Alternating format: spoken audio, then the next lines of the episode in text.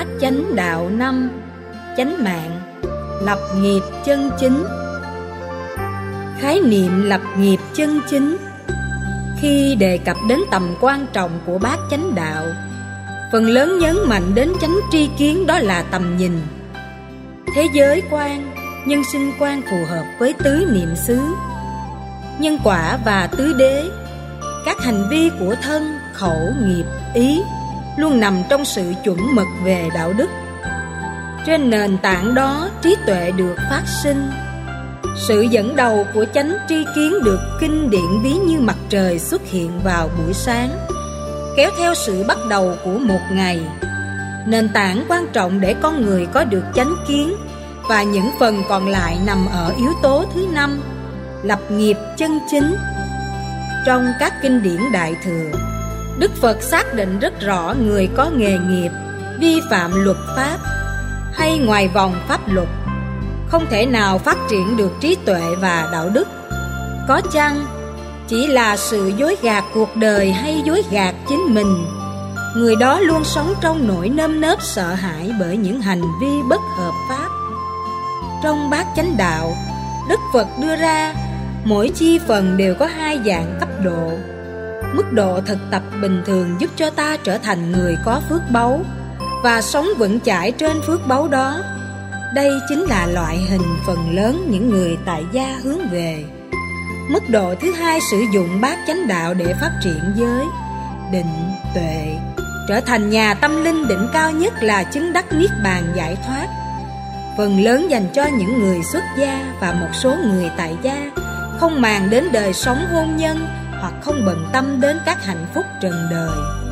Lập nghiệp chân chính quan trọng hơn khái niệm. Lạc nghiệp Trong cách diễn đạt dân gian An cư lạc nghiệp. An cư được hiểu là được ở yên, ổn định một chỗ, không phải di chuyển, không bị tác động bởi môi trường, điều kiện xung quanh, dẫn đến nghề nghiệp ổn định, mang lại hạnh phúc. Sự lập nghiệp chân chính vốn đã bao gồm hai yếu tố này và cả những yếu tố khác như đạo đức, hiến pháp và nhận thức chân chính. Trước đây, các văn bản về tôn giáo thường đề cập đến việc đi tu của tu sĩ Phật giáo là hành nghề tôn giáo, tức xem việc đi tu như một nghề. Khái niệm đó là sự mô tả sai lầm đối với các giá trị tâm linh mà những bậc xuất gia tâm huyết đầu tư và chia sẻ nó cho toàn thể xã hội. Gọi là nghề phải coi đó là một giao dịch hai chiều theo quy luật cung cầu của cơ chế thị trường hay cơ chế quốc doanh vấn đề lợi nhuận chắc chắn sẽ được đặt ra. Trong khi đó, việc đi tu không phải là việc đi tìm kiếm lợi nhuận như một giao dịch trong nghề nghiệp. Một công nhân dù ở bậc bình thường hay cấp quản trị như sale đều tiếp nhận lương bổng trên cơ sở thành quả và đóng góp. Còn người xuất gia không như vậy. Nhiều thầy đi vận động xây cất chùa cho bá tánh tu tập, không hề có ý tư lợi để hoàn thành Phật sự nhiều thầy mắc nợ phải trả đến vài chục năm Trong khi đó Kiếp sống trung bình của một con người chỉ khoảng 70 năm Tóm lại Sự mô tả khiếm nhã về tăng sĩ như Hành nghề tôn giáo làm cho mối quan hệ giữa tăng sĩ và cộng đồng bị nhìn nhận sai Lấy trí tuệ làm sự nghiệp Sự lập nghiệp chân chính đối với người tu là gì?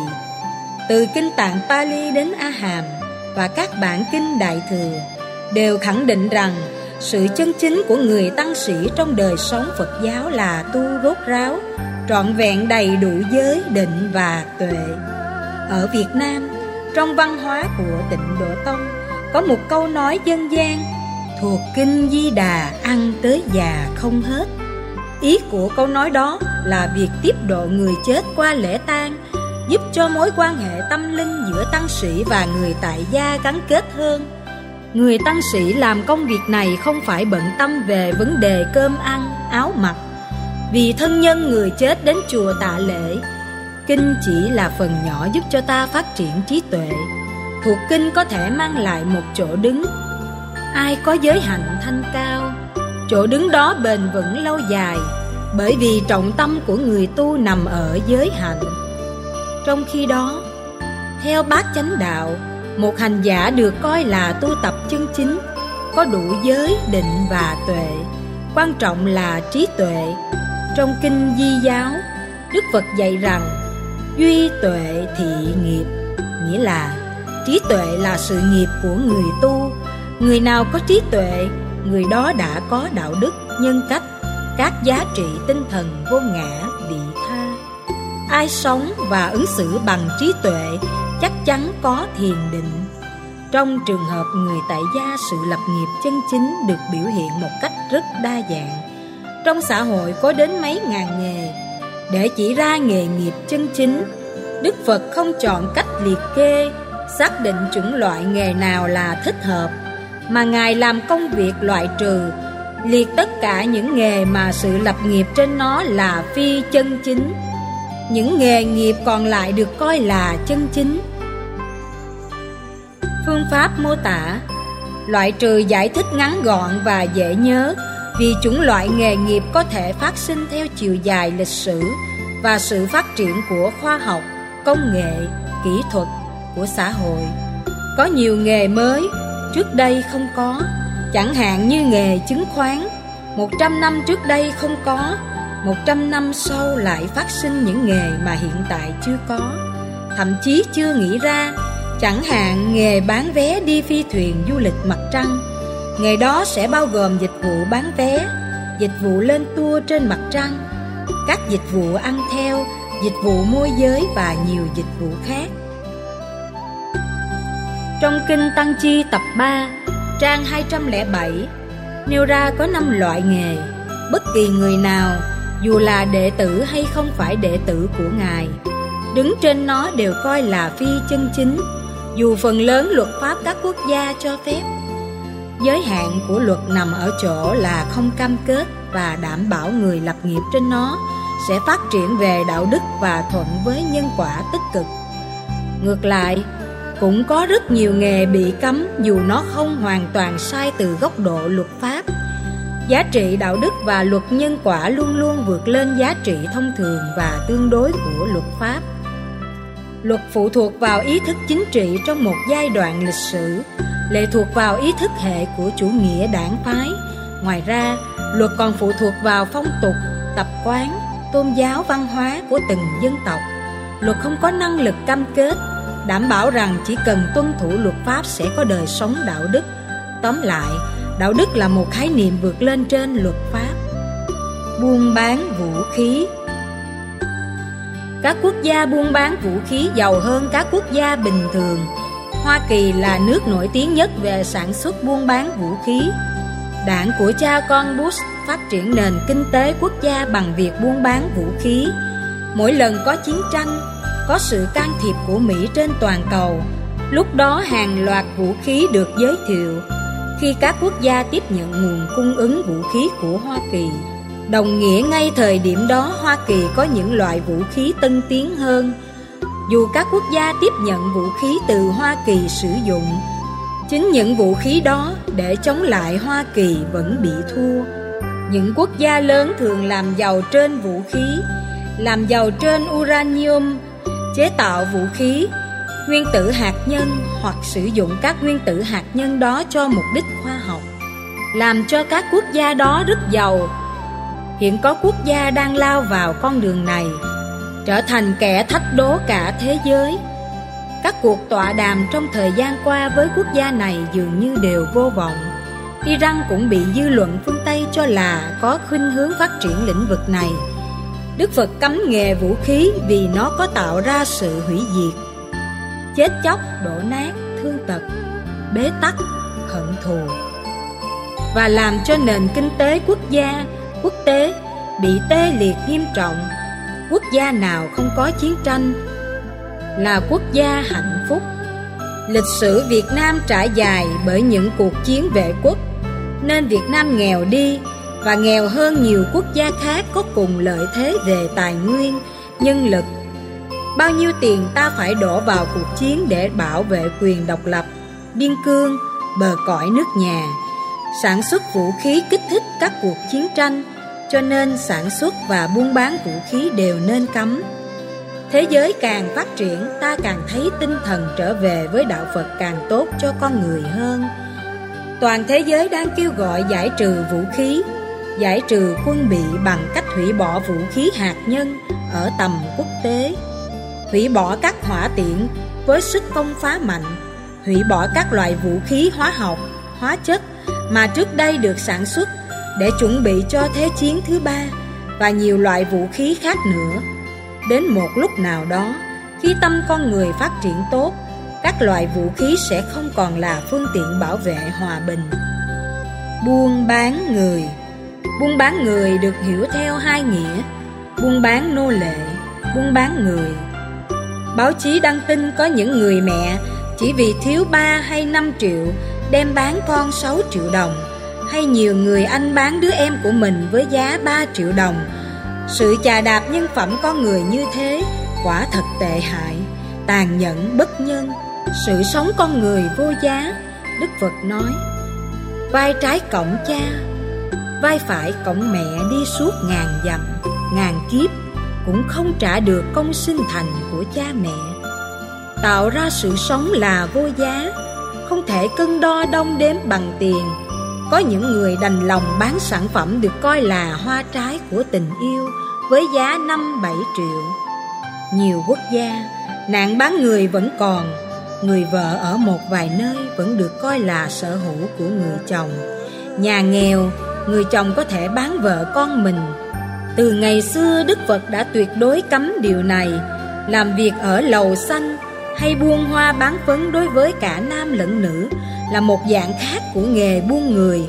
Nghề này cấm vì nó khiến cho con người đắm nhiễm trong dục lạc, tuột dốc đời sống đạo đức, mất trách nhiệm trong việc bảo vệ cam kết hạnh phúc gia đình, làm tăng rủi ro, nhân rộng căn bệnh chết người của thế kỷ 20 là HIV và AIDS, hưởng thụ làm cho con người đắm nhiễm và đánh mất hạnh phúc.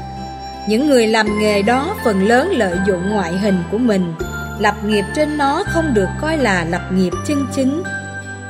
Bán thú và bán thịt. Bao gồm luôn nghề chăn nuôi. Có chăn nuôi mới dẫn đến tình trạng giao dịch, mua bán các sản phẩm bào chế từ thú và thịt. Nghề này bao gồm ba hoạt động chính là chăn nuôi, buôn bán và giết mổ. Ngày nay, các khoa học gia chứng minh nhiều sự thật khá kinh khủng. Chẳng hạn cứ mỗi 454 gram một pound thịt được chế biến cho một người ăn. Đồng nghĩa là trên trái đất này đã mất đi từ 5 đến 12 mét vuông đất trồng trọt. Vì phải có những cánh đồng để trồng hoa màu, thực phẩm cho gia súc ăn. Do đó rừng nguyên sinh và ruộng canh tác bị hủy diệt. Hay là cứ mỗi 454 gram thịt được chế biến cho một người ăn. Đồng nghĩa là trên trái đất này đã mất đi 22.500 ga lông nước, gây ảnh hưởng rất nhiều đến nguồn nước ngọt và phóng thải 250 kg CO2 vào khí quyển, làm ô nhiễm không khí, ô nhiễm đất, ô nhiễm nước. Bên cạnh đó, gieo nghiệp ân oán còn dẫn đến tình trạng giảm thiểu sức khỏe, giảm thiểu mạng sống do sự tích tụ sân hận của các loại gia súc nuôi, sau đó giết, chế biến hàng loạt bản thân con người khi ăn thịt cũng nhiễm sự sân hận của chúng, khiến cho con người trở nên nóng nảy, giận dữ câu có, khó chịu và trường sinh học tâm linh giảm một cách đáng kể. Đó là chưa nói đến sự thương tổn trực tiếp đến hạt giống năng lượng từ bi. Những người làm đồ tệ tiền lương rất ít, nhưng nghiệp ân oán giang hồ do sát sinh quá lớn. Những người làm những nghề như Bán chim cá để phóng sanh cũng rơi vào nghiệp chung này. Có lần, các thầy gặp một người phụ nữ bán chim phóng sanh. Bà bảo với các thầy rằng, Các thầy ơi, mua giùm tôi, còn có một trăm con, Không mua hôm nay sợ ngày mai nó chết. Các thầy khuyên bà bỏ nghề, Kiếm sống bằng nghề khác. Bà trả lời, Nếu tôi không làm nghề này, Các thầy và các Phật tử lấy đâu ra chim để phóng sanh? Những người làm nghề này khiến cho các Phật tử thấy tội nghiệp, cho các loài chim cá nên mua. Các thầy đã hiểu hơn người không xuất gia, không chỉ thấy tội cho các loài chim cá, mà còn có tội cho những người làm nghề buôn bán chim cá phóng sanh nhiều hơn. Chúng ta hình dung, Nếu thấy Phật tử không chứng tỏ tâm từ của mình bằng cách phóng sanh chim cá Chắc chắn không còn ai làm nghề đó Để chúng chết theo tiến trình tự nhiên sinh già bệnh tử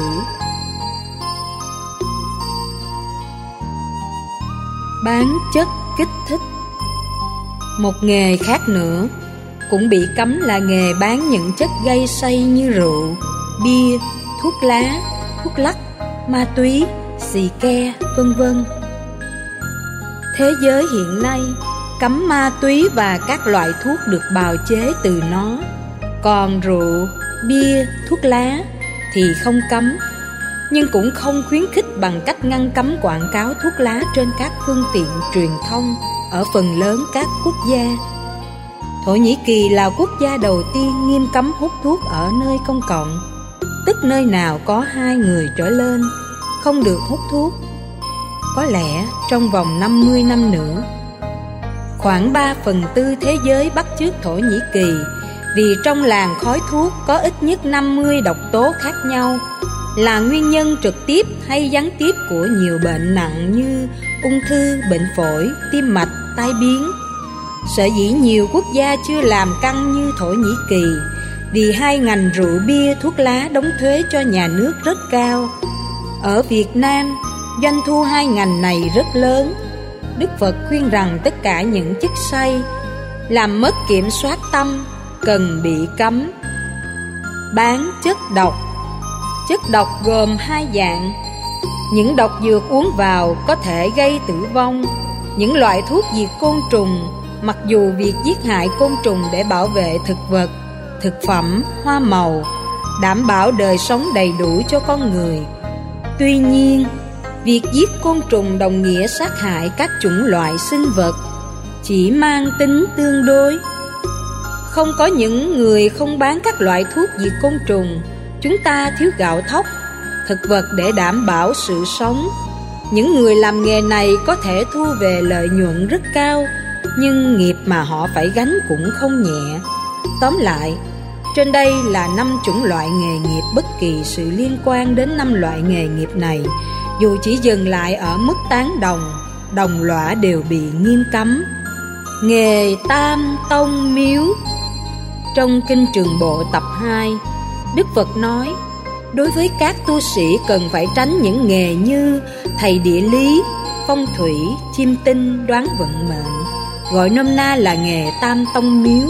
Sở dĩ Đức Phật cấm những nghề này vì mức độ phụ thuộc tâm lý của những người sử dụng các sản phẩm, dịch vụ như địa lý, phong thủy, chim tinh, đoán vận mệnh rất cao, lợi bất cập hại khiến cho người đánh mất tự tin vào năng lực giải quyết vấn đề của mình.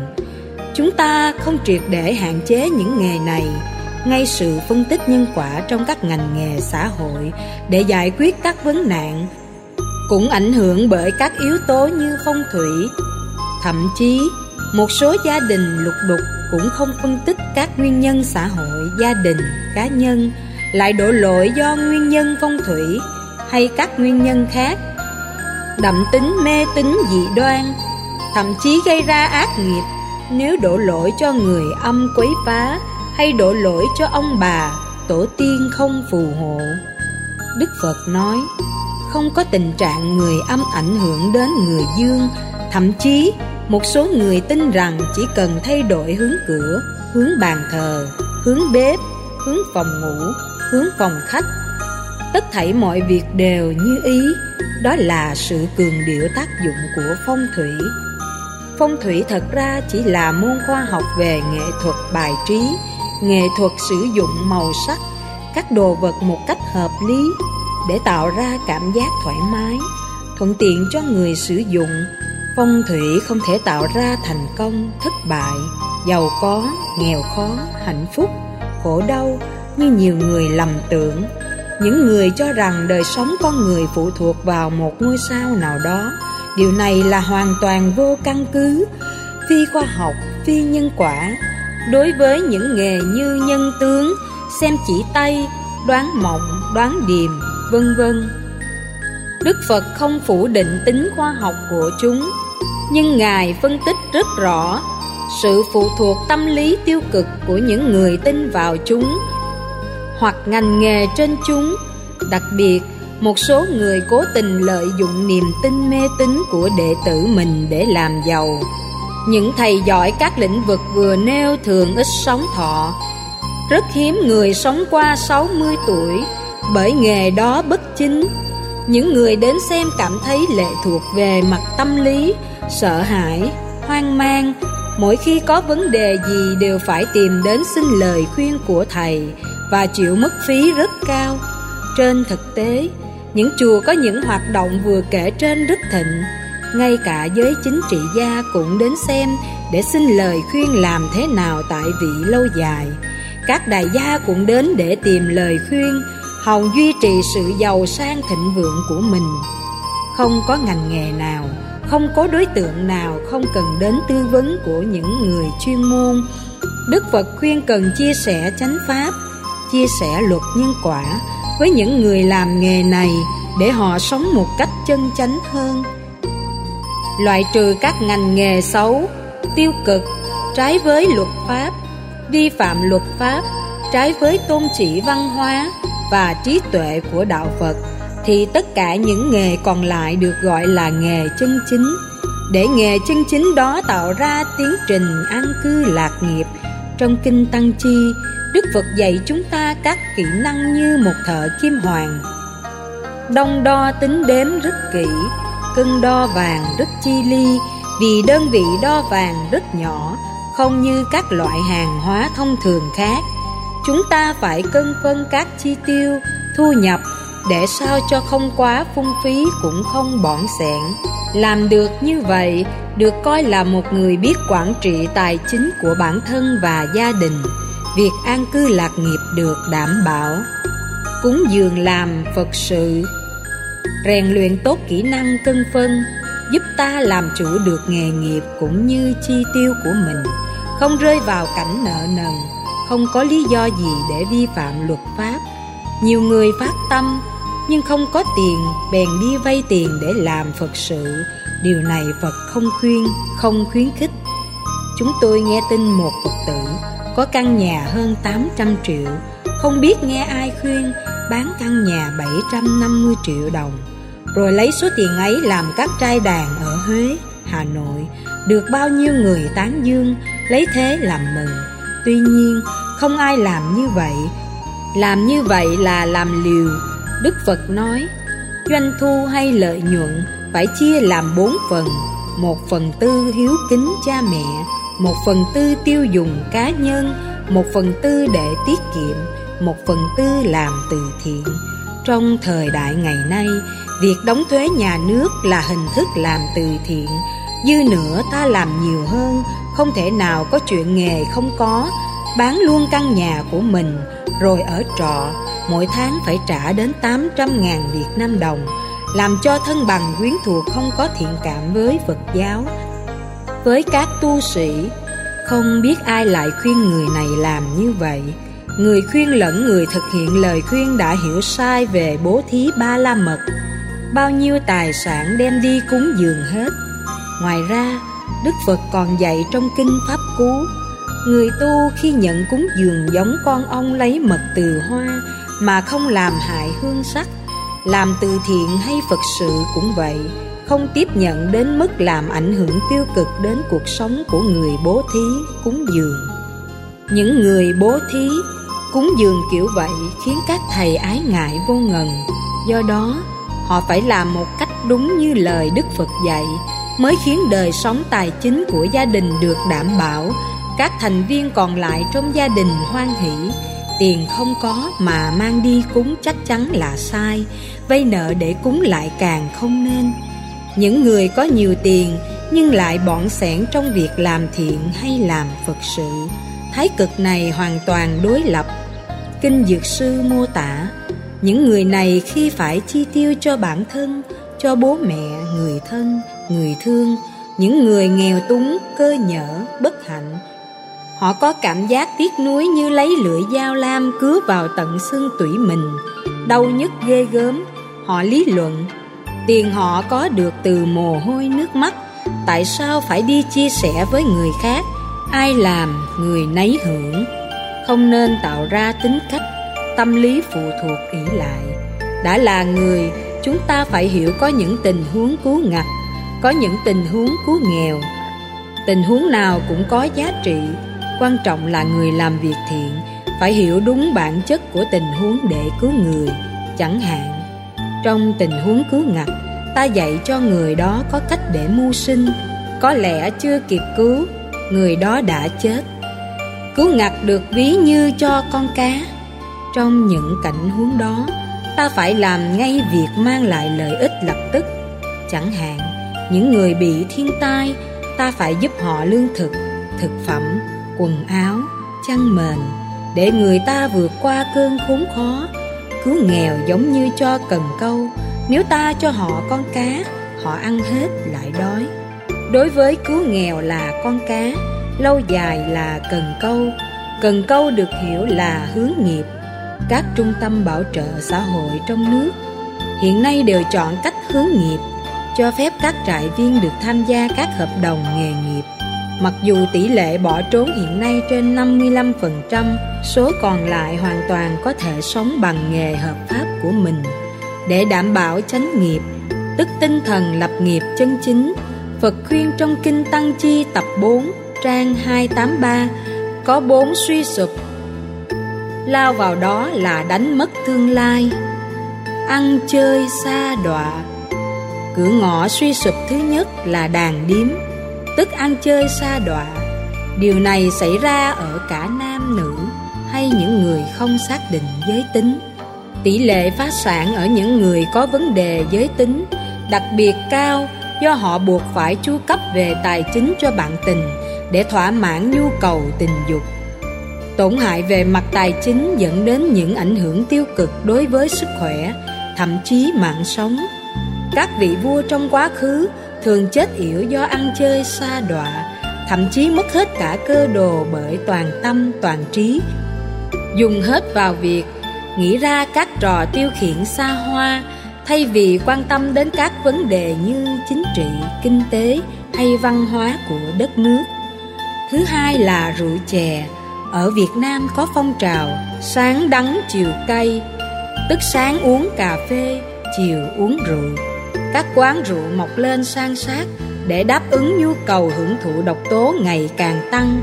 Ấn Độ quản lý vấn đề này rất chặt. Rượu chỉ được bày bán từ 5 giờ 30 đến 7 giờ tối. Ai tụ tập uống ở nơi công cộng, chỉ cần hai người trở lên là bị phạt, không có bạn rượu. Cảm hứng người uống đâu nhiều. Từ đó, góp phần giảm tỷ lệ tai nạn xã hội do rượu gây ra. Họ phải làm như thế bởi Ấn Độ là nước nghèo. Cho bày bán rượu và quán rượu tràn lan như ở Việt Nam, xã hội có lẽ sẽ tiêu vong. Thật ra, để xã hội tốt đẹp hơn, chúng ta cần phải nghĩ xa hơn. Rượu bia chủ yếu để phục vụ nhu cầu của cánh đàn ông. Uống vào say xỉn lo thân mình không nổi, làm sao có thể lo cho vợ con, vợ con không cảm thấy hạnh phúc, cộng thêm công ăn việc làm cho người lao động, lại đầu tư chứng khoán. Nói cờ bạc là bác thằng bần, thì chứng khoán phải là tổ sư của thằng bần Đương nhiên cũng có rất nhiều người giàu lên nhờ họ thuê các chuyên gia trong lĩnh vực này tính giúp. Cho vay nặng lãi là một hình thức cờ bạc. Những người phải chọn đến cách này do không còn khả năng thanh toán, không còn bất kỳ tài sản gì có thể thế chấp với ngân hàng. Họ phải tìm đến những người cho vay nặng lãi. Hình thức này quả là độc ác với người đi vay, đồng thời rủi ro với người cho vay. Người ta đã vào cảnh mất hết. Ai có thể đảm bảo rằng họ sẽ trả tiền cho mình? Thứ tư kết bạn xấu. Bạn xấu có nhiều nghĩa. Có thể là bạn ăn chơi bạn vi phạm luật pháp bạn đàn điếm bạn ăn không ngồi rồi. Bạn bà tám kết bạn với những người như vậy, đồng nghĩa là ta chuốc lấy phiền não, kết quả là sống một cuộc đời toàn phiền não. Hoài bão Ai muốn lập nghiệp chân chính, Phải xa bốn nghiệp nêu trên, An cư lập nghiệp Theo Kinh Trường Bộ. Tập 3 Trang 221 khuyên. Thứ nhất, Mỗi người phải có một hoài bão Hay gọi là dục như ý túc. Chữ dục ở đây được dịch là hoài bảo Có câu chuyện ngụ ngôn Ấn Độ như sau. Một người có con lừa rất mê chơi Chủ nhân bèn nghĩ ra cách là đặt bó lúa ở phía trước. Bằng hiệu lệnh, chủ nhân dụ nó tiến lên phía trước. Nó liền tiến đến bó lúa Đâu biết rằng khoảng cách giữa nó và bó lúa là luôn cố định. Kết quả người kia đã đến đích. Hoài bão hấp dẫn hơn nhiều bó lúa gộp lại. Không có hoài bão. Con người đánh mất đi ý chí tiến thủ Những kẻ theo chủ nghĩa định mệnh Ăn phận thủ thường Sống một cuộc đời sống vô nghĩa và đáng chán. Trong khi đó An phận thủ thường hay trạng thái hòa mãn là điều nghiêm cấm theo đạo Phật. Đạo Phật khuyến khích tinh thần cầu thị của con người. Ngoài ra, mình phải phấn đấu để tốt đẹp hơn. Trên cơ sở đó mới mong hy vọng có đủ tài lực, trí lực, vật lực để giúp đỡ người khác. Đạo Phật khuyến khích chúng ta vượt qua nghịch cảnh Giúp chúng ta vun đắp niềm tin và nghị lực Để đạt được hoài bão của mình. Đức Phật trước khi thiền định miên mật 49 ngày đã phát nguyện Thà thịt nát xương tan nếu không thành đạo Quyết không rời khỏi nơi này. Đó chính là hoài bão của Đức Phật. Ngôn ngữ biểu tượng miêu tả cảnh Đức Phật vượt qua con sông trước khi đến cội Bồ Đề. Ngài đã bỏ bát xuống dòng sông và nói Nếu chí nguyện của Ngài được thành tựu Thì xin bát này chảy ngược, không chảy xuôi. Kết quả bát chảy ngược, không có chiều rộng một km Chiều dài vài chục km Mực nước sâu thời Đức Phật chúng tôi không rõ. Do không có tài liệu nào ghi chép Tuy nhiên, thời nay chỉ có mùa mưa Tức 3 tháng 8, 9 và 10 Con sông này mới có nước. Những tháng còn lại nước cạn đến đầu gối. Ta có thể đi bộ được. Ta có thể suy luận vào thời Đức Phật. Nước có lẽ cũng không sâu. Những con sông không có độ sâu như vậy. Nước rất khó chảy xiết. Điểm xuất phát và điểm tới của nó bằng nhau về độ cao. Nên xét về mặt logic Bác không thể chảy ngược. Bởi vậy, thông điệp câu chuyện này là sức mạnh trí nguyện, hoài bão.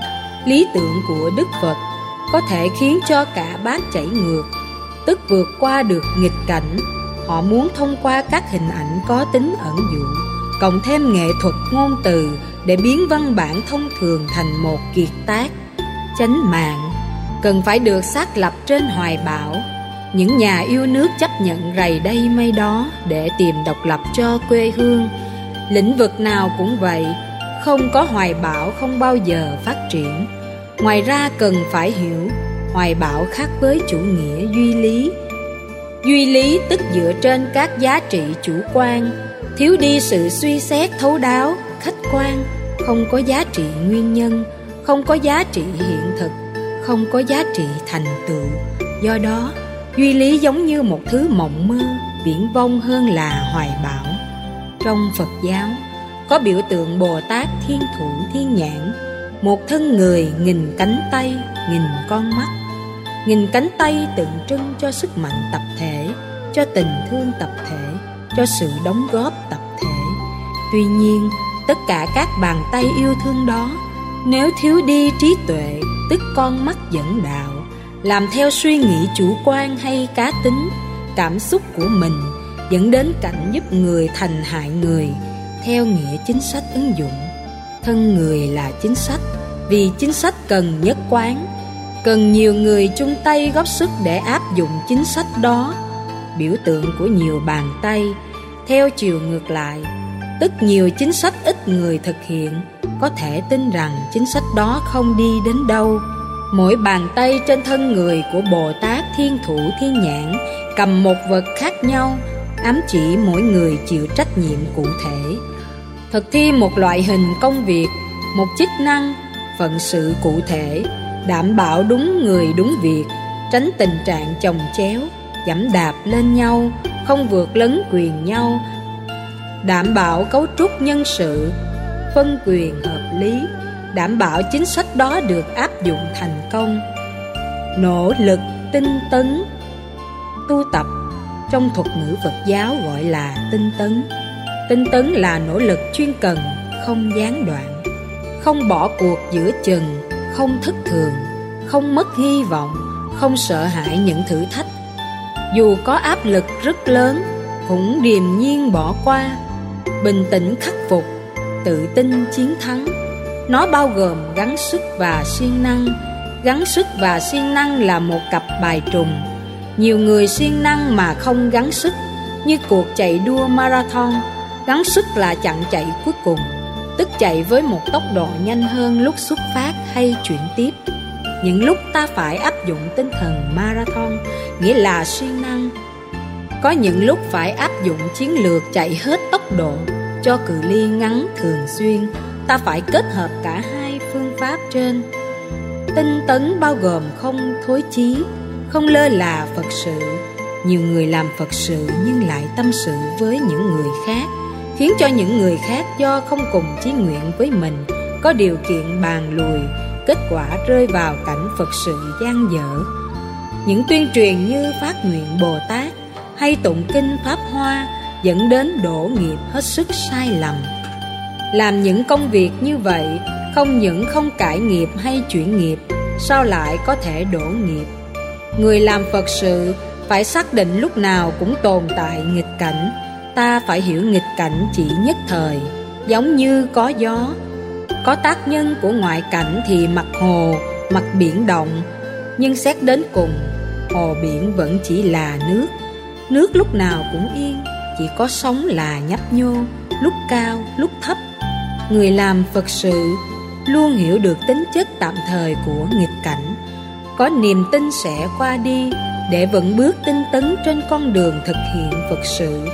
Nhiều người ảnh hưởng nặng nề bởi cơn khủng hoảng tài chính đã mất hết niềm tin vào cuộc đời, ăn chơi đàn điếm hoặc trở nên điên dại, trở nên an phận thủ thường vì quá đau đớn chứng kiến cảnh những tài sản mình đổ mồ hôi, nước mắt làm ra bỗng nhiên biến mất. Đó là ví dụ về những kẻ yếu đuối, bạc nhược, nhũng chí, tinh thần trách nhiệm. Chú ý trong đạo Phật được hiểu là tinh thần trách nhiệm và lòng cam kết người có tinh thần trách nhiệm là người dù không được yêu cầu hay nhắc nhở vẫn làm đầy đủ trên cơ sở phát tâm tức những người hiểu được phật sự là gì, cố gắng làm bằng hoặc hơn với niềm vui, với tinh thần đóng góp. Người không có trách nhiệm thích thì làm, không thích thì bỏ. Quản lý tốt họ sợ mà làm, quản lý không tốt họ đùng đẩy công việc. Trốn việc hay ăn cắp giờ làm vẫn ăn lương. Cam kết được hiểu là toàn bộ ý chí được gồm vào lĩnh vực mình đã dấn thân với lập trường vững chắc. Nhất định phải thành công không cho phép thất bại. Nhờ vậy mà mức độ tập trung trong công việc rất cao. Những người có tinh thần trách nhiệm cao đi đến đâu làm rạng danh cho chỗ đó. Ở mức độ thành công khá lớn. Muốn thành công trong mọi lĩnh vực cần phải có hai phẩm chất trên. Độ tập trung cao giúp giảm thiểu tai nạn lao động, tai nạn giao thông và tối đa hóa hiệu quả của công việc. Sự tập trung trong lĩnh vực thực nghiệm, thí nghiệm sẽ giúp ta phát minh ra những sáng chế có giá trị. Đối với hành giả, sự tập trung giúp những người tu tập theo trường phái tịnh độ tông đạt đến cảnh giới nhất tâm bất loạn. Tương tự đối với hai tông phái thiền tông và mật tông, sự tập trung cao độ giúp những người tu tập theo phái thiền tông đạt tới cảnh giới thiền định. Những người tu tập theo mật tông đạt tới cảnh giới tam mật tương ưng. Ai có khả năng tập trung cao độ, người đó sẽ có triển vọng thành công nhiều hơn. Thẩm sát. Thẩm sát bao gồm nghề thanh tra, khảo thí, chất lượng, cam kết chất lượng, phát triển chất lượng và duy trì chất lượng. Thẩm sát luôn luôn hoạt động hai chiều. Hầu như tất cả các ngành nghề đều có nhu cầu phản hồi của khách hàng đối với sản phẩm và dịch vụ của mình để khắc phục các nhược điểm của sản phẩm dịch vụ bản thân các nhà quản lý phải tự thực hiện quá trình thẩm sát nghĩa là kiểm tra xem sản phẩm dịch vụ quy trình quy chế của mình đã đạt chuẩn hay chưa cần khắc phục điểm nào cần sửa chữa chỗ nào Chính điều này đã tạo ra uy tín lâu dài. Hiện nay, chính phủ Việt Nam đang kêu gọi người Việt Nam dùng hàng Việt Nam không thực hiện quá trình thẩm sát, chỉ kêu gọi lòng yêu nước thuần túy không bao giờ thành công. Người tiêu dùng khi quyết định mua sắm, không dựa trên lòng yêu nước, họ căn cứ vào các tiêu chuẩn như chất lượng tốt, giá thành hợp lý, mẫu mã hấp dẫn, các dịch vụ đảm bảo uy tín. Để người tiêu dùng Việt Nam lựa chọn Việt Nam, các công ty sản xuất hàng hóa dịch vụ Việt Nam buộc phải cập nhật và tuân theo các quy trình, quy chuẩn của WTO không thẩm sát, chỉ trong vào lòng yêu nước. Hiệu quả của lời kêu gọi đó trước nhất là không cao, sau nữa không lâu dài. Ta phải hoàn chỉnh khung pháp lý của mình để tạo điều kiện cho việc đầu tư, quản lý các ngành nghề, tạo điều kiện thuận lợi về nguồn cung ứng nguyên liệu, vật liệu cung đắp thị trường nhân sự nhất là phải đảm bảo vào các quy trình, quy chế hay các thủ tục hành chính phải dễ dàng. Thuận lợi không phải như lời nói đùa, hành là chính. Chủ nghĩa yêu nước thật ra cũng phát triển trên cơ sở các giải pháp nói trên. Nền kinh tế quốc gia không dựa trên nền kinh tế nội địa, không thể lớn mạnh. Đất nước đó mãi mãi lệ thuộc ngoại bang về mặt kinh tế. Nói như vậy để khẳng định tầm quan trọng của công tác thẩm sát. Nhiều công ty việt nam thiếu tầm nhìn. Họ vừa bán sản phẩm của mình vừa không dám tin rằng khách hàng đó sẽ quay lại. Họ luôn tối đa hóa lợi nhuận từ khách hàng của mình. Ngành mậu dịch trung quốc nổi tiếng vô địch thiên hạ về môn lừa. Người đi du lịch trung quốc được dặn vào chợ phải trả giá. Họ nói thách 10 lần, đồ điện tử càng không nên mua chủ yếu là đồ dởm. Trung quốc là quốc gia có dân số lớn nhất toàn cầu, cũng là nước phá hoại lớn nhất đối với vấn đề tác quyền. Không áp dụng quá trình thẩm sát kịp thời, sự đổ nát của nền kinh tế chẳng mấy chốc ập đến. Nhiều người đành phải làm, dù bất kể cái gì mình làm cũng sẽ nhanh chóng có hàng lậu. Nghĩa là tình hình vi phạm tác quyền quá mức nghiêm trọng. Hiện nay các phòng phát hành phật giáo tại việt nam cũng là những nơi phá tác quyền. Ví dụ, họ gọi cho nhà in đặt 2.000 quyển kinh. Nhà in lấy giá cao hơn nơi đặt lúc đầu, không phải trả thuế cho nhà nước.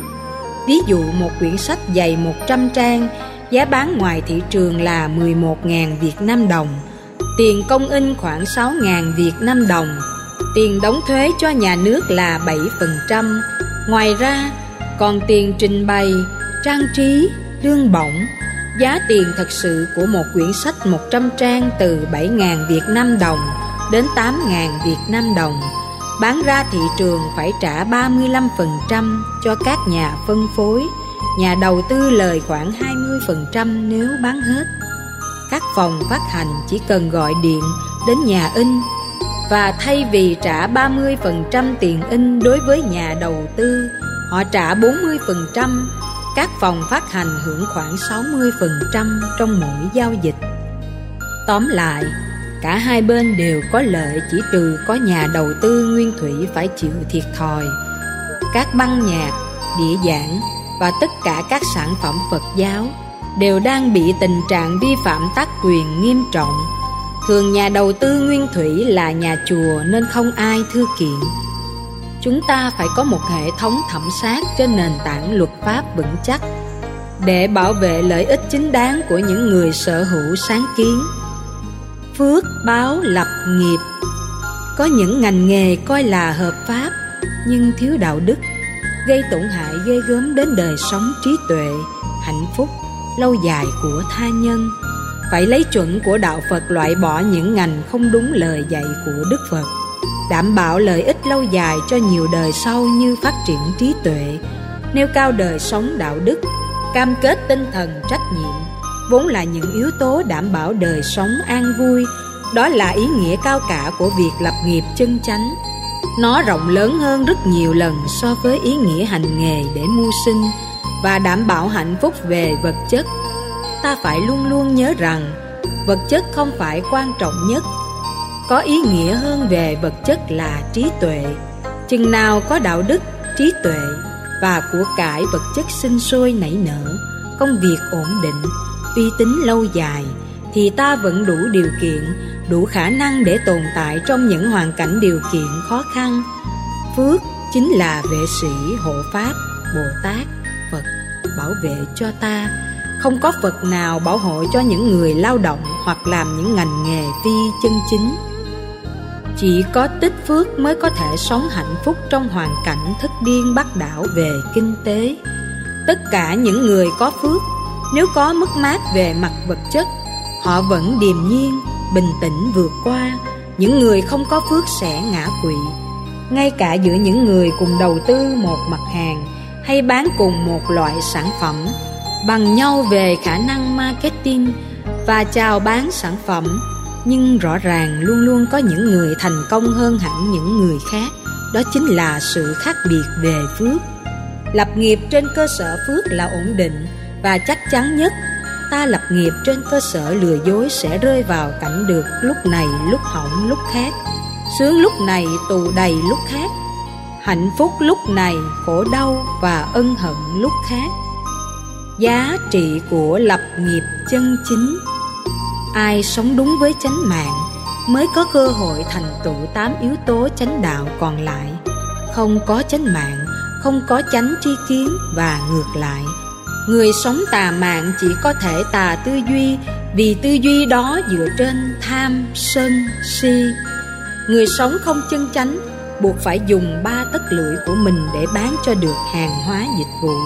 Thậm chí họ phải ngụy trang cho mình bằng vẻ quyền cao đức trọng trong khi trên thực tế, họ không có gì, thậm chí còn có địa vị thấp hèn. Những việc làm sai trái lại được bảo hộ bởi những hệ thống phi pháp. Nghĩa là luôn luôn giải quyết vấn đề bằng bạo lực, chém giết, trả đũa. Những người như vậy không thể nào đạt được chánh tinh tấn, bởi các nỗ lực của họ cũng là tà nỗ lực. Nỗ lực tà không thể đem lại chánh niệm.